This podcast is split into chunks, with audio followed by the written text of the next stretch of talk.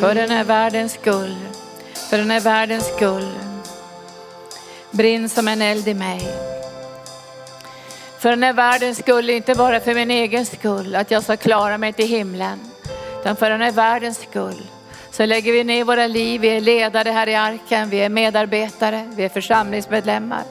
Vi vill att du ska veta Jesus att vi lägger ner våra liv för att världen ska få höra evangelium om din älskade son som gav sitt liv för hela världens frälsning.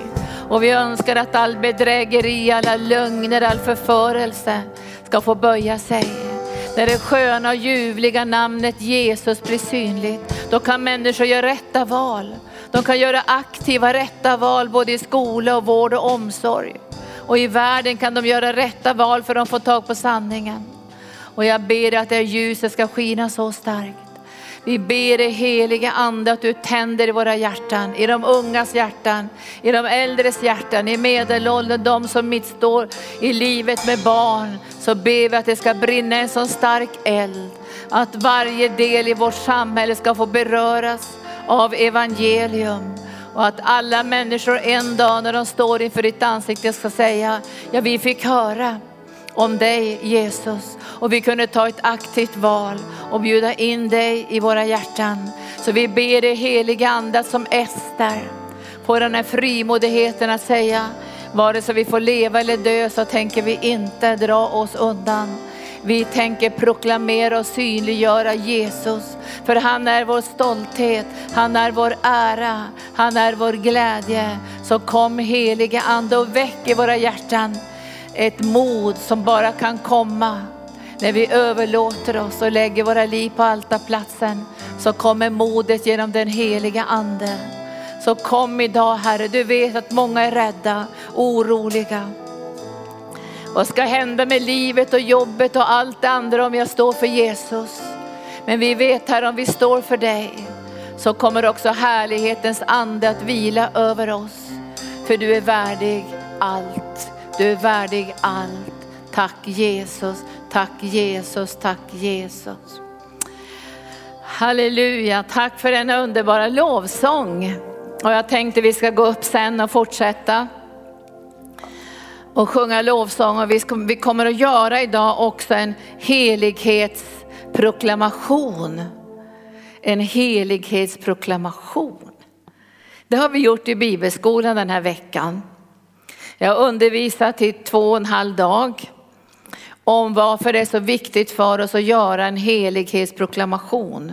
Och i den helighetsproklamationen har vi också sen avsagt oss allt som har med österländsk andlighet att göra, allt som har med okultismen att göra, allt som har med främmande religioner att göra har vi avsagt oss. Och vi har bekänt i synd inför Gud och tagit emot rening i Lammets blod. Sen har vi tagit emot befrielse och vi har tagit emot helande. Och sen det sista vi gjorde här i bibelskolan i fredags var uppfyllelse av den heliga ande. Men vi lämnar inte främmande religion och ockultismen och österländsk andlighet för att vi är rädda för andemakter. Vi har läst också i bibelskolan massor med bibelställen om, om de här herrarna, makterna, världshärskarna och onda andarna som finns här i mörkret. Det beskrivs på många olika sätt i bibeln och det är lite skrämmande.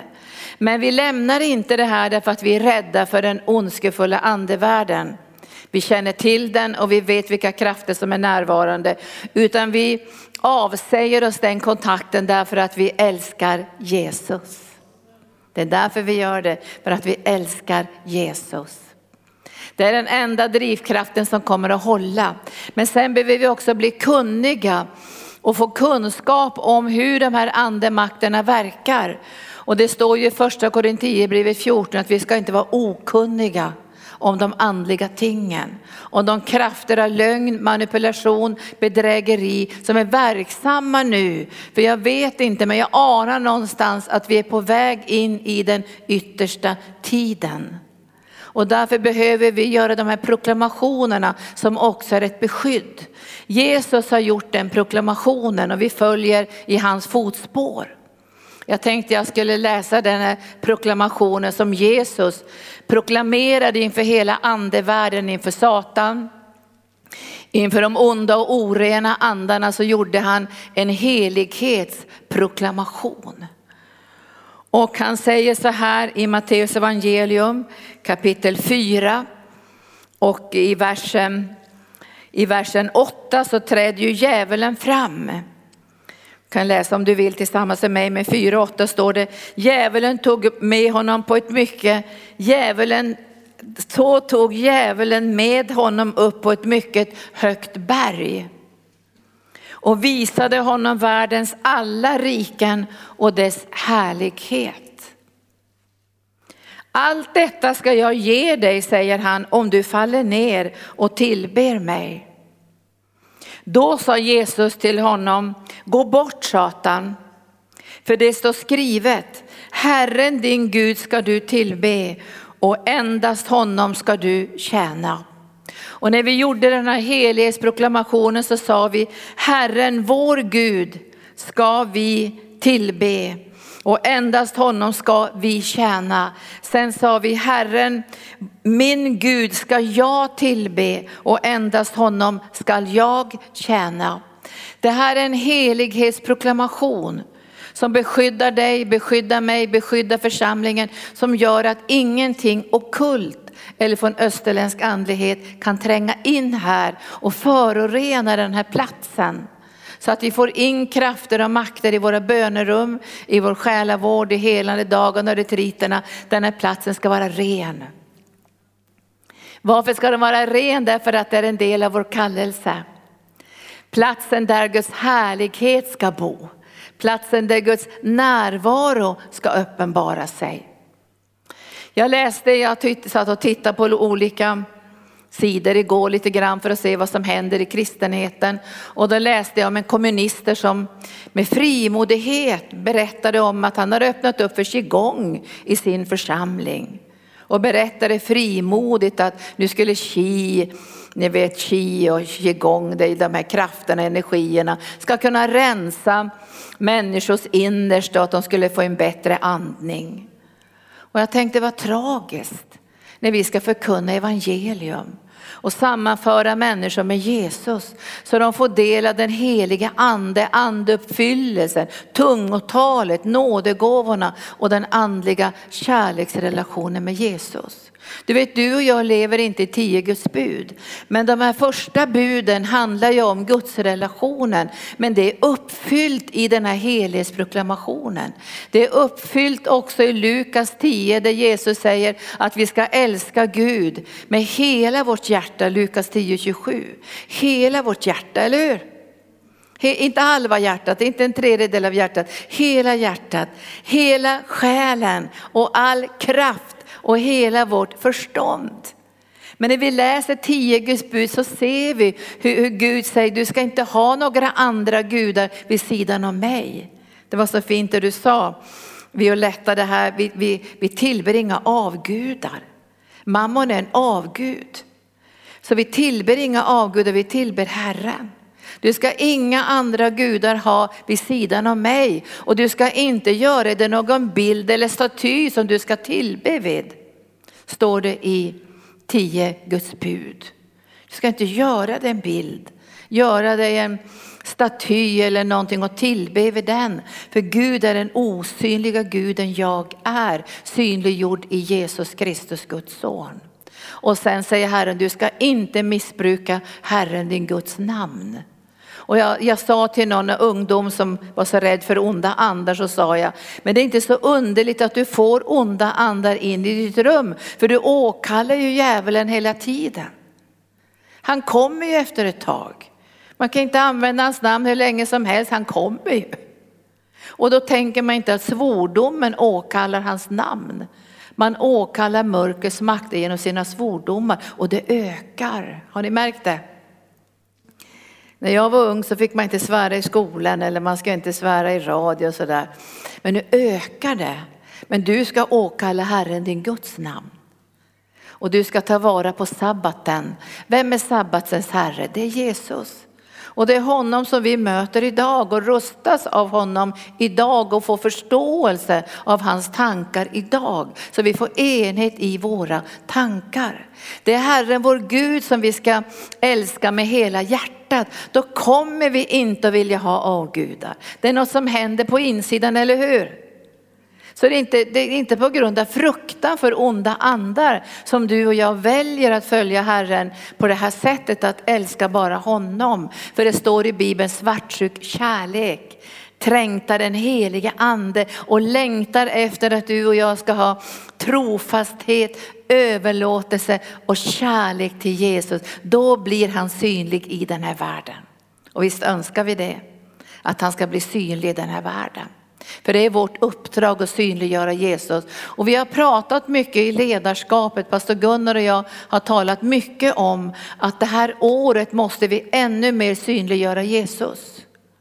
Alltså vi behöver synliggöra honom i, i tidningar, evangelisationskampanjer, i kommuner måste vi synliggöra Jesus. Alltså människor ska få en chans att höra, vem är Jesus? Och hur ser vägen ut till Gud? Igår när jag motionerade så gick jag förbi den här stora skylten som, som, som strålar ganska kraftfullt där det står McDonalds och, och häst. Jag vet inte vad de håller på med, alla möjliga grejer. Men det är i alla fall reklam för det ena och det andra. Så tänkte jag så här, jag ska faktiskt ta reda på vad det kostar att, att ha den här skylten uppe ett tag. Med oss. Vad säger ni? Jesus kan rädda dig eller Jesu kärlek har förvandlat mitt liv. Vill du veta mer? Då måste vi finnas tillgängliga för människor, eller hur? Och kunna berätta för dem. Hur, hur, hur, tar man emot Jesus som frälsare? Hur ber man frälsningsbönen? Det har vi övat nu i två år. Hur ber vi frälsningsbönen? Hur hjälper vi människor att ta det här steget för att be frälsningsbönen? Och vi ber över det här, för det är för den här världens skull vi gör det här. Vi vill att människor ska veta vem Jesus är och nu går det fort. Jag läste häromdagen att Länsförsäkringen som ett jättestort försäkringsbolag kommer att betala för ungefär 300 lärare, utbilda lärare, så tusentals barn i våra skolor idag, tusentals barn, nu säger jag inte bara ett tusen, tusentals barn ska lära sig att meditera utifrån mindfulness meditation. Vet ni att jag hade inte en aning om vad mindfulness var för en del år sedan. Jag var helt okunnig, för jag har aldrig hållit på med österländsk andlighet, jag har aldrig hållit på med meditationstekniker. Jag mötte på det här i Svenska kyrkan när jag var ung på 70-talet. Då hade scenmeditation trängt in i Svenska kyrkan och jag hade en präst där som var så brinnande för scenmeditation. Men jag ville ju fråga Gud, är det, är det okej, okay? kan jag hålla på med det här? För jag, han berättar att då får du som frid i din kropp och du får koncentration. Och mitt problem var ju att jag var så rastlös och orolig i kroppen och sinnet, fast jag älskade Jesus. Men jag tänkte jag måste fråga Jesus först om det här är okej. Okay, att jag ska använda teknik från annan religion för att lära känna Gud. Så jag böjde mina knän på ett enkelt sätt på det där retreatcentret och frågade Gud, kan jag, kan jag lära mig stillhet och koncentration via den här tekniken från scenmeditationen? Och det enda jag hörde då sa Jesus här, du ska aldrig någonsin gå via en annan religion för att lära känna mig. Det var inget, han behövde inte säga något mer. Jag har aldrig gjort det, utan då börjar jag söka Herren. Hur ska jag komma till vila? Hur ska jag få koncentration? Inte att tömma mig, men fylla mig och kunna fokusera på Jesus och lära känna Jesus och få den frid som övergår allt förstånd som finns i Jesus. Därför det står att, att, att våra tankar och vårt hjärta ska få frid på en plats som heter Jesus. Så jag börjar söka Herrens ansikte och närvaro och jag tänkte inget mer på någon österländsk andlighet, men plötsligt hörde jag att något hade kommit in i Sverige från Amerika av en buddhist som heter, som heter Kobatsin som introducerade mindfulness i Sverige inom sjukvården. Han heter John Kobatsin. Och han hade något som, som man skulle ha stressreduktion då, som man skulle använda mindfulness. Men jag visste inte ens vad det var för jag hade inte läst främmande religion. Och jag hade knappt läst i skolan heller. Så jag tänkte, vad är det här för någonting? Mindfulness, medveten närvaro, vad är det för någonting? Så jag tog reda på vem han var, denna John Kabat-Zinn. Då var han en, aktiver, en aktiv buddhist. Och han hade suttit på en, eh, han hade varit i något buddhisttempel och mediterat, det gjorde ju alla jättemycket. Och när han satt där och mediterade, det har han sagt själv så där sitter jag inte på. Då sa han så här, men det här skulle vi kunna använda profan, tänkte han. Så tog han bort alla buddhistiska förtecken och så gjorde han om det så att det skulle bli profant. Så man skulle kunna ha andra uttryck för det för att sen kunna användas i vård och omsorg. Och sen tog man in det här i Sverige. Och det var många som hakade på, bland annat Ola Schengström som är läkare, jätteduktig läkare kan man säga, för han har jobbat i många år. Han hakade på det här och startade något som heter Mindfulness Center i Stockholm. Där utgår det jättemycket undervisning om mindfulness. Nu får ni lite, bara lite kunskap här. Men jag satt ju med ner och tänkte jag måste ta reda på det här. Det här är kanske tio år sedan. Jag tänkte vad lite kunskap jag har kring det här. Jag vet ju inte vad mindfulness är. Var finns det i buddhismen? Vilken del i buddhismen är mindfulness och vad har det för syfte? Vad har det för syfte? Vad har det för målsättning? Jag var tvungen att ställa frågor. Man kan ju inte gå på en väg så här och undra vad är målet? Vårt mål är ju himlen, eller hur? Vi går ju inte här och undrar vart vi är på väg. Vi är på väg till himlen. Vi är på väg hem. Jag tycker det är så vackert när folk säger min pappa gick hem till Herren. Det är vårt verkliga hem, det är himlen. Det är inte tomhet eller det är svart bara eller nirvana som är bara tomhet. Och jag satt och läste hans bok, Ola Schengströms bok som heter Mindfulness i vardagen. Jag läste den faktiskt massor med gånger. För jag, jag, kunde inte förstå vad de höll på med riktigt. När de talade om det sjätte sinnet eller att man skulle få ett, ett annat medvetande. Men jag förstod att i buddhismen så had, trodde man inte på att människan hade en kärna. Eller en identitet. Man var bara det man var i stunden. Det låter konstigt va? Man var bara det man var i stunden. Men när jag läste hans bok, den här Ola Schengström, fram och tillbaka, fram och tillbaka, så förstod ju jag att han hade sett hela buddhismen. Och han menar att, att mindfulness sitter ihop i hela buddhismen i den åttafaldiga vägen till nirvana. Och då började jag studera. Drygt tio år sedan började jag studera, för jag kände vad jag är okunnig. Så jag började studera buddhismen, taoismen, hinduismen på masternivå. Och jag fick till och med hjälp av en, en pensionerad professor på Uppsala universitet som hjälpte mig att skriva den här boken Ni ska vara heliga med just det här med österländsk andlighet för att försöka få ner det på en enklare nivå. För det var så fruktansvärt mycket att läsa. Men det jag förstod med buddhismen det var att det finns en troslära.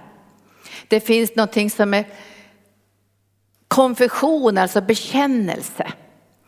Nu, nu, vet ju vi vad som händer inom skolsystemet och mycket annat där man säger att mindfulness det är inte religion. Man har plockat ut ur religionen. Det har gått och tänkt på saker så här. Tänk om vi som kristna skulle plocka ut nattvarden bara. Vad säger ni? Vi plockar ut bara nattvarden och så ger vi det till barnen varje dag och så säger vi här när vi stillar oss i nattvarden så får vi en frid och vila. Tror ni Skolinspektionen skulle gå på det? De skulle säga nej, nej, nej, säger de. Vi känner till att, att nattvarden tillhör den kristna tron. Så det kommer vi inte undan. Men det som händer idag det är att mindfulness har lurats in på ett sådant sätt att den har separerats från vägen och konfessionen. För det finns en tydlig, tydlig, tydlig bekännelse i botten som heter de fyra ädla sanningarna. Och jag börjar studera de fyra ädla sanningarna. Finns det fyra ädla sanningar? Är de ädla? Är de sanningar? För man kan inte gå på den här buddhistiska vägen om man inte håller fast vid att de här sanningarna är fundamentet för buddhismen. Och det är samma sak för oss som är troende, eller hur? Vad bekänner vi oss till? Jag tror på Gud Fader allsmäktig, himmelens och jordens skapare. Är det här på låtsas bara? Alltså det, det, är en fråga jag måste ställa, är det här på låtsas? För jag hörde hela kungahuset bekänna vid ett dop. Vi tror på Guds fader allsmäktig, himmelens och jordens skapare. Har ni hört kungahuset bekänna det? När de döper sina barn så bekänner de trosbekännelsen, kristen trosbekännelse. Och sen måste vi veta att kungen, våran kung, han är en beskyddare av kyrkan i Sverige. Och då tänker jag så här, är allt bara på låtsas? När, när vi inte får ha en alternativ bekännelse om hur den här världen har blivit till. Vet du om en kristen rektor skulle säga, nej men vi måste också ha skapelse, eh, skapelseberättelsen så att barnen måste också få ett alternativ till evolutionsteorin. Tror du att det går det? Nej, du får, inte ha, du får gå till rättegång om du som rektor skulle driva det här att barnen måste också få rätt att höra en annan berättelse om hur världen har blivit till. Är, det bara på låtsas allting? Alltså det här, ja, tänk lite grann, det är på låtsas, mycket bara på låtsas. Det, det är bara på låtsas och den kristna skolan ska bygga på kristen tradition och västerländsk humanism. Tänker man, vad är kristen tradition för någonting? Det är bara på låtsas. Det är för du får inte ens sjunga eh, en kristen avslutningssång i skolan. Alltså här har vi ett uppdrag. Och nu tänker jag, är det jättehemskt då med österländsk andlighet och mindfulness i skolan och allt det här. Jag tycker att det behövs en andlig varudeklaration för att kunna göra ett aktivt val. Eller hur? Vi måste kunna berätta, människorna måste veta nu när Länsförsäkringar betalar massor med miljoner för att utbilda lärarna. Då måste det finnas ett alternativ och ett alternativ föds inte om inte vi med frimodighet bekänner oss till Jesus. För vi, vi ska inte bara försöka attackera mörkret. Och jag kände när jag började läsa det här så tänkte jag, vi måste ha ett alternativ. För Jesus säger, låt barnen komma till mig. Ve er om ni förför någon av dessa mina minsta, för deras änglar står inför Faderns ansikte. Det, det, är allvarligt det här faktiskt. Det finns så mycket lögn och så mycket bedrägeri. Och när jag läste de fyra ädla sanningarna så tänkte jag vilken hopplös väg att gå på. Därför den ädla, de fyra ädla sanningarna är allting är lidande. Allting är lidande här i livet. Varför finns det lidande i det här livet? Därför att människor törstar. De, de har törst i sitt innersta. Och sen säger man, hur ska man bli fri från det här lidandet? Jo, då måste man gå på den åttafaldiga vägen till, kan ni det, till nirvana? Till nirvana, till ett upphörande. Till att inte blir någonting alls. Och då måste man gå på den vägen. Och man måste vara beslutsam att man vill gå på den vägen. Så de första ädla säga, stegen i den åttafaldiga vägen är en övertygelse om att buddhismen är den rätta vägen. Sen arbetar man med tankelivet, viljelivet och hur man pratar. Och man är väldigt noga med vilket jobb man ska välja så man ska kunna hinna meditera. Och sen kommer man till det sjätte steget och det är meditationen. Du ser när man har gått ganska långt, ett, två, tre, fyra, fem, sex och sen kommer man till sju. Då har du mindfulness.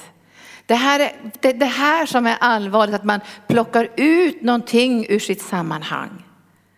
Jag har sagt att vi ska inte vi ska inte bedra människor och hitta på och dölja Jesus. Vi ska vara väldigt synliga med vem Jesus är, eller hur? Alltså vi plockar inte ut någonting bara ur sitt sammanhang. Vad som kommer att hända med de här barnen på sikt.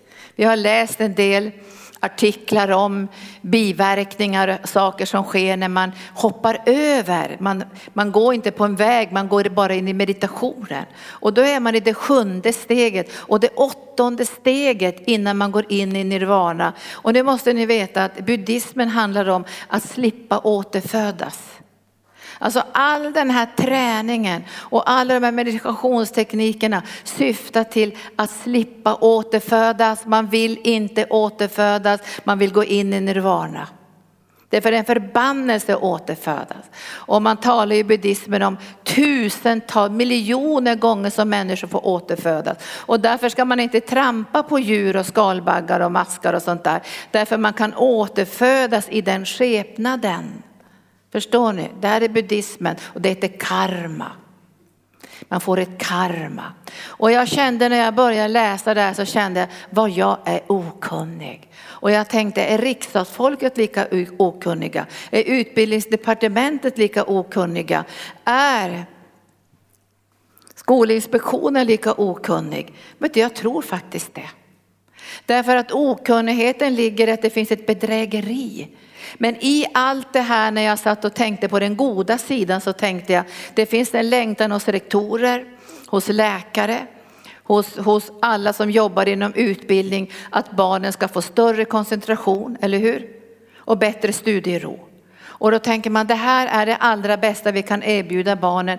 Det är det sjunde steget i den åttafaldiga vägen till nirvana.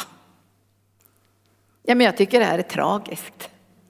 Jag tycker det här är väldigt tragiskt. Och jag känner att man kan inte bara hålla på att strida mot saker, men det finns en upplysning som måste ske så att människor kan göra ett aktivt val. Och jag har bett mycket över det här att det synliggörandet av Jesus som gör att du och jag får visdom.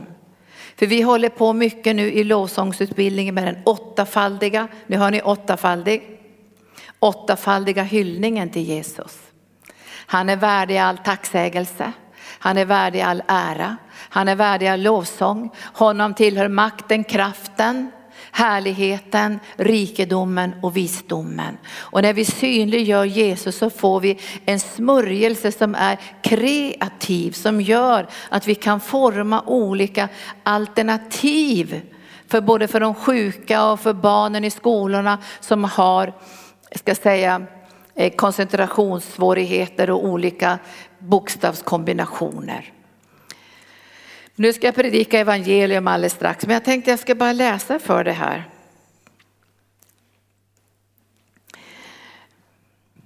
Nu ska vi se här. Nya regler för skolor med konfessionell inriktning. Lyssna nu. I detta betänkande redovisas uppdraget att analysera regelverket för konfessionella inslag i skolväsendet. Utredningen lämnar även förslag för att få etableringsstopp för friskolor med konfessionell inriktning. Utredningen föreslår bland annat definitioner som rör konfession ska införas i skollagen. Begreppet konfessionella inslag bör definieras som inslag som innehåller bekännande eller förkunnande delar som tillhör en viss religion. Alltså man kan inte säga att mindfulness inte tillhör en religion. Den tillhör buddhismen och en viktig, viktig, viktig, viktig del i buddhismen är meditationsteknikerna för att träna sig i åskådarattityd. Det är målsättningen att man ska bli en åskådare, kunna klara av olika tankar och känslor och sådana saker. Men det målsättningen är inte det utan målsättningen är att komma in i den djupaste formen av meditation på det åttonde steget för att kunna välja nirvana. Tror vi på utslocknande? Tror ni, och jag sitter och läser på de här utbildningarna också i mindfulness och säger man, ja men det här är så neutralt allting. När man tittar på hur, hur det blir till sist så, så säger man, kom på retriterna. Vi måste förstå filosofin bakom buddhismen. Så det finns, det finns inte, även om man säger att det här är neutralt, så är det inte det. Till och med på Karolinska institutet så ringer det folk hit som säger att, att de har varit på deras utbildningar och sen ska det vara neutralt när man utbildar men sen ska man på retriterna och lära sig buddhistisk filosofi eller bakgrunden till yoga och hinduismen. Så det finns inga neutrala marker. Vi får inte vara okunniga, men vi får framförallt inte vara okunniga om vem Jesus är och vad Gud har sagt. Nu ska jag bara säga några saker här. När vi har haft det här i bibelskolan så tittade vi först på femte Moseboken 18. Nu varnar inte Jesus så jättemycket i nya testamentet för han talar mest om, om, om kärleken och överlåtelsen och de här sakerna. Men i Matteus 24 finns det varningar inför den yttersta tiden. Men i femte Moseboken 18 så talar fadern här om vad de ska tänka på när de ska komma in i det förlovade landet. Är vi i det förlovade landet? Ja. Alla Guds löften har fått ja, amen i Jesus Kristus. Och då säger Herren så här. När du kommer in i det land, 18 och 9, när du kommer in i det land som din Gud ger dig ska du inte lära dig att handskas enligt dessa folks avskyvärda seder. Hos dig får inte finnas någon som låter sin son eller dotter gå genom eld eller befatta sig med spådom, teckentydning, svartkonst eller häxeri. Ingen som utövar besvärjelsekonster, ingen andebesvärjare, ingen som utövar magi och ingen som söker råd hos de döda. Avskyvärt för Herren är var och en som gör sådant och för sådana vidrigheters skull så, så kommer Herren att både fördriva dem och fördriva Guds folk. Så jag, jag, när jag har läst det här, så dessa hedna folks ska du fördriva de som uttyda, utövar teckentydning och spådom. Det här är gamla testamentet. Men när jag har läst hela gamla testamentet och tänkt på judarnas förskingring så finns det en enda anledning till att judarna har blivit förskingrade. Och när man läser om deras kungar så är det att de tillber andra gudar. Bygger balsaltaren, offra till avgudar och så kommer förskingringen. Därför att det här kommer att förskingra. Nu ser vi också hur Israels folk vänder tillbaka, eller judarna till Israel för att det ska beredas för dem en upprättelse att de ska bli ett folk som älskar Gud genom Jesus Kristus. Hela gamla testamentet varnar gång på gång på gång. Han säger så här, ni, ni, ska kasta bort det här som tillhör främmande gudar. Ni ska inte låta det fastna i era händer. Ni, ni, ni, ska inte låta det tränga in i era hjärtan. För det här är Gud som ni ska älska och tjäna. Och det här är någonting som vi stärker i Guds församling för att kunna hjälpa världen också att kunna göra rätta beslut. Eller hur? Men vi gör inte det här först och främst för att vi är rädda för mörkrets makter. Men vi vet att Herren säger i första Korintierbrevet 10, 14-22 att vi får inte sitta vid onda andars bord till lika vid Guds bord. Det, det, det, det är liksom en som en, inte en befallning men en uppmaning. Ni får inte sitta, vi kan slå upp det i första Korintierbrevet 10. Och sen kommer alla Jesu varningar, första Korintierbrevet 10 och 14. 10 och 14. Därför mina älskade, fly avgudadyrkan. Jag talar till förståndiga människor, bedöm själva vad, som är, vad jag säger. Välsignelsens bägare som vi välsignar, är den inte gemenskap med Kristi blod? Och brödet som vi bryter, är inte det gemenskap med Kristi kropp? Alltså vi har fått en djup andlig gemenskap med vår frälsare och med Fadern genom Jesus Kristus och vi får dricka välsignelsens bägare. I den välsignelsens bägare finns allt som vi behöver och även för barnen. De har rätt att komma in i Guds närvaro, eller hur? Varför skulle inte de få kunna få komma in i Guds närvaro? Varför ska inte de kunna få lära sig hur man ber, hur man kommer in i den här tryggheten som erbjuds genom Jesus? här är ett område som Guds folk måste inta. Och när vi intar det här själva så kommer det bli synligt också för människor som ännu inte känner Jesus. Han säger så här, eftersom brödet är ett är vi så många en enda kropp.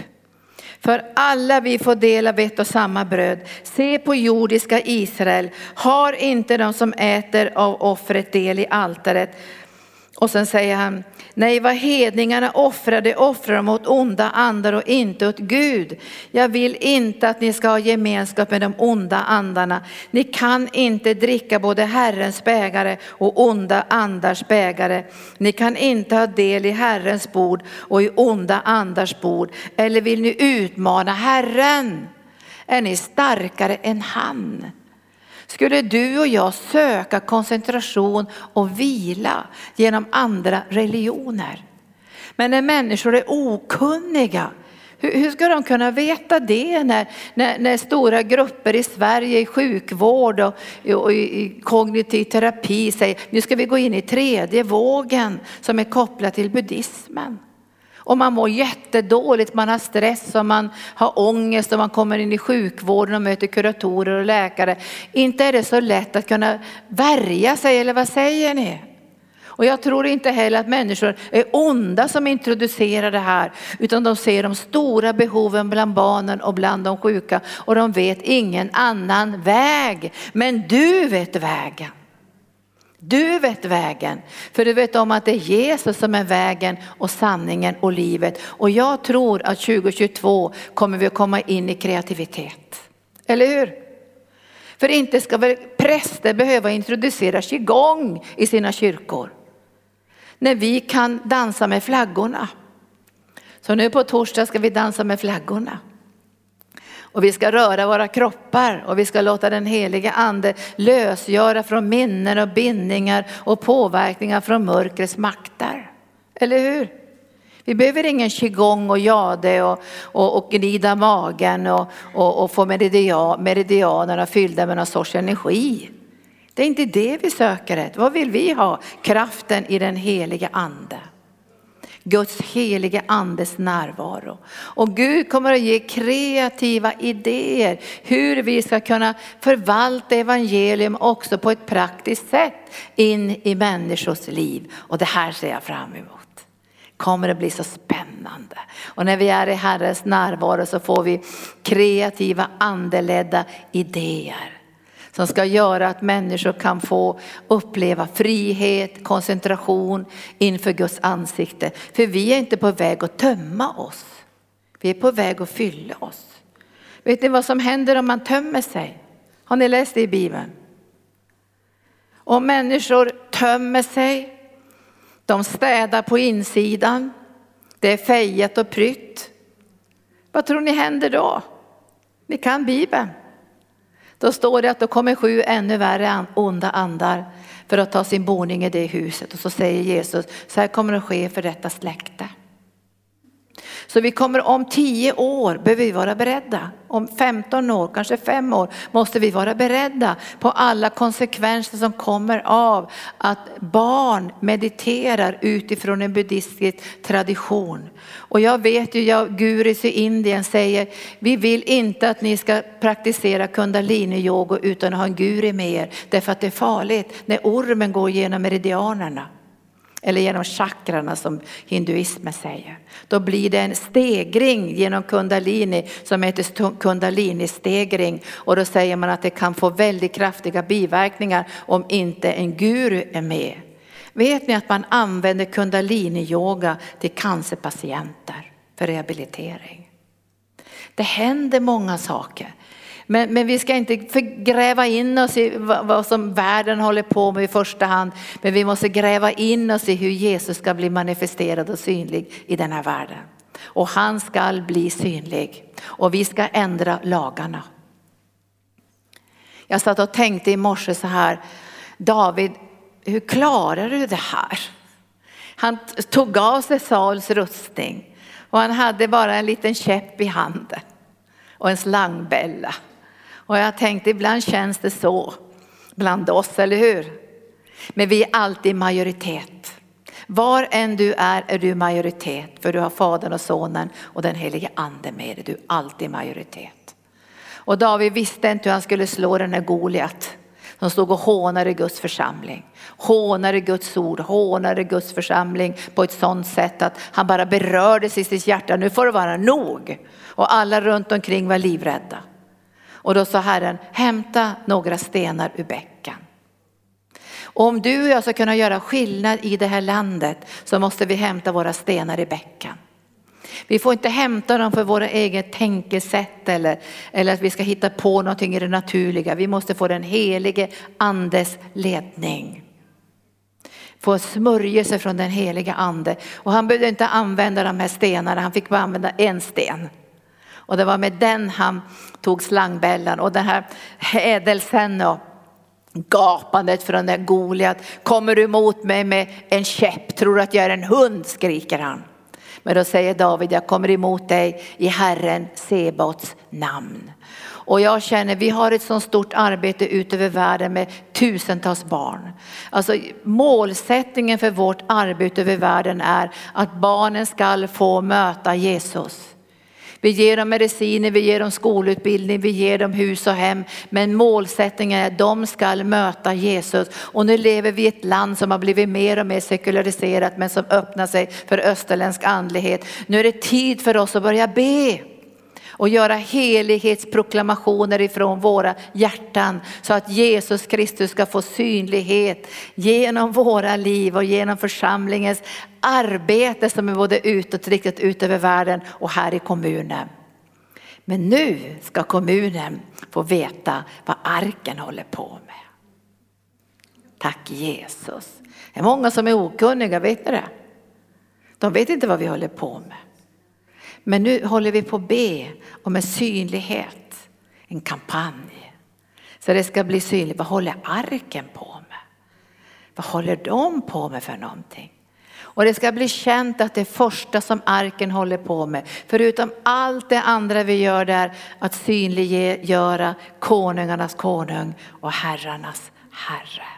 Det är det vi håller på med. På många, många, många olika sätt gör vi det för att vi ska nå in i människors liv. Men vårt första uppdrag är att synliggöra Jesus så så många som möjligt ska kunna be frälsningsbönen och hitta vägen hem till himlen. Inte nirvana, inte något konstigt återfödande, blir någon mask eller skalbagge eller fågel eller någonting annat. Och vi tror inte heller på att vi ska gå under på grund av något karma. Vi tror på att syndernas förlåtelse, rättfärdiggörelsen, godkännandet ifrån Guds hjärta. Vänner, vad förvaltar vi? Vi förvaltar evangelium. Vi förvaltar det mest underbara, fantastiska som finns i den här världen. Vi ska vara stolta. Vi är kungar och präster. Vi har, fått, vi har fått mycket mer än Ester, hon var inte ens född på nytt. Vi är kungar och präster, vi är betrodda från himlen att föra människor till frälsning. Och vi ska be över det här och vi tänkte att Pastor Gunnar och jag pratade om att, att vi den här dagen också skulle göra ett proklamationsoffer för synligheten av Jesus. Hitta vägarna, få, få synliggöra Jesus i profana medier. Kanske vi skulle kunna göra en reklam också på tv men det här är jättestora pengar som behövs samlas in. Men jag tänker vi kan göra det på alla möjliga olika sätt men det ska bli gjort. Halleluja, det ska bli gjort. Är ni med på det? Och vi kommer att få många koleldar. Är inte du bland dem där? Är inte du bland dem där? Ja det är jag, tack Jesus. Jag är bland dem där som älskar Jesus och står för evangelium. Är du bland dem där? Är du bland de där knäppisarna som tror på Jesus? Knäppisar är jag inte bland men jag tror på de som tror på Jesus som är kungar och präster som har gjorts värdiga att vara ambassadörer för himlens konung. Tack Jesus. Tycker ni om det här? Om ni nu känner så här idag att ni var lika okunniga som mig, jag var totalt okunnig. Jag hade inte en aning om vad någonting var i österländsk andlighet. Så fick jag sitta och skriva den här boken. Och den var så jobbig att skriva så jag skulle inte önska att någon av er behövde skriva den. Den kom ut 2015. Så ni, läs inte in på djupet men läs in lite grann så ni har en grundkunskap. Vad är yoga för någonting? Vad är åtta, arm, åtta, åtta armarna i yogan? Vad heter de olika yogateknikerna? Varför använder man yoga? Vad, vad är vägen? Alltså för mig frågar jag, vad är vi på väg? Vad är målet för det här? Ta reda på det väldigt enkelt. Då kan man säga så här till människor, vill du nå det här målet med ditt liv? Jag vill nå himlen. Jag vill inte nå något utslocknande. Jag tänker nå himlen och den nya jorden med härlighet och alla änglar och kreativitet som finns i den andra världen. Det är det jag har lagt ner mitt liv för. Men de här bedrägeriets slöjor ska få skingra sig och jag vet bara ett sätt att de kan skingra sig. Det är när vi lyfter det här namnet över alla andra namn. Så vi ska göra så här, vi ska ta upp en proklamationskollekt. Och jag vet inte om det kommer att bli någon slags ska säga, motstånd eller så. Det blir alltid motstånd när vi ska synliggöra Jesus såklart. Men vi ska göra en proklamation, för oss är det här viktigt.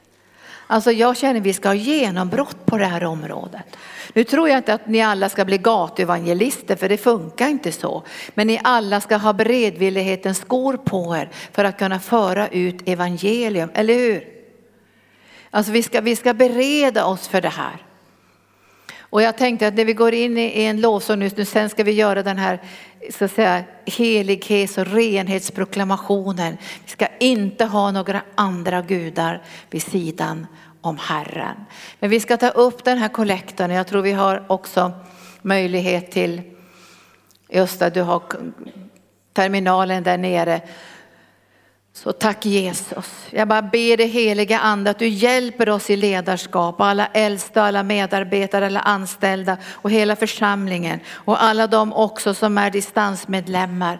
Att vi ska få en nåd att kunna synliggöra dig Jesus, inte bara lite grann här bland kristna utan nå ut med evangelium till de icke kristna. Att du ska öppna dörrar för oss och för berätta för människor att både barnen och tonåringarna och de vuxna vuxna och de sjuka behöver frälsning och de behöver en relation med Fadern genom Jesus Kristus. Där finns frid. Där finns nåden, där finns mättnaden mättnaden, där finns livet. Så kom heliga ande och så hjälper oss att ta det här steget Gud så vi inte hindras när vi ska sträcka oss ut och synliggöra Jesus och hjälpa människor och hjälpa barnen att få göra ett val. För de ska inte in i främmande religion om de är kristna och de har valt att följa Jesus. Och vi ber det heliga ande för de icke kristna att de ska förstå vad det är de väljer så de kan välja rätt så de är medvetna vill de välja mindfulness, vill de välja yoga, tänker de igenom att det är precis det som de vill ha, enhet med kosmos och ett utslocknande genom nirvana, så gör de sitt val. Men jag ber det heliga ande att det ska bli så synligt så de kan göra en, ett aktivt val så de kan se vad det här handlar om. Och jag ber dig heliga ande att jag vet idag och jag ber till dig heliga ande att när Jesus blir uppenbara så blir det ljus. Då blir det ljus och krafter och makter får böja sig. Så jag ber dig heliga ande hjälp oss att formulera frälsningens väg. Hjälp oss att formulera Guds kärlek. Hjälp oss att formulera på enkelt sätt hur man tar emot Jesus som sin frälsare för att få det eviga livet. Och jag ber att hela församlingen ska bli engagerad i att få synliggöra Jesus, för du kommer snart tillbaka Jesus. Jag vet inte hur länge du dröjer, men du kommer tillbaka och tidsåldern kommer att få ett slut. Och vi önskar att så många som möjligt ska få del av evangelium. Så kom helige ande. Och nu gör vi den här proklamationen. Jesus ska bli känd när jag gick förbi den där stora annonsskylten så lyste den ju så där fint. När jag kom nära så var det McDonalds och så vackra färger. Och jag gick och tänkte där, Jesus. Ingen kommer att missa det om det står Jesus. Men hur ska man säga det? Ska man säga han är vägen, sanningen och livet? Jesu kärlek har förvandlat mitt liv. Alltså hur uttrycker vi det här och hur säger vi det här med inte allt för många ord? Det ska ni få välsigna oss med och bedja över så att vi kan göra en ordentlig, tydlig, underbar, härlig kampanj. Nu ska den ju pågå ända in i evigheten. Men vi måste liksom börja med att sätta ner spaden. Jesus ska bli känd. Tack Jesus. Så då får vi ge gåvan här och jag ber att den här gåvan ska få öppna en liten dörr nu till det här att vi ska göra kampanjen att Jesus ska bli känd. Inte bara i kommunen utan också på många, många platser i Norden. Att vi ska få öppningar via tv, via radio, via tidningar så ska Jesus bli synlig. Han ska bli synlig. Och det uppdrag vi har fått i arken av helande och upprättelse. Det ska också bli synligt att Jesus helar, befriar, förlåter, upprättar och ger nytt liv. Kom helige ande, kom helige ande. Tack Jesus. Då sjunger vi.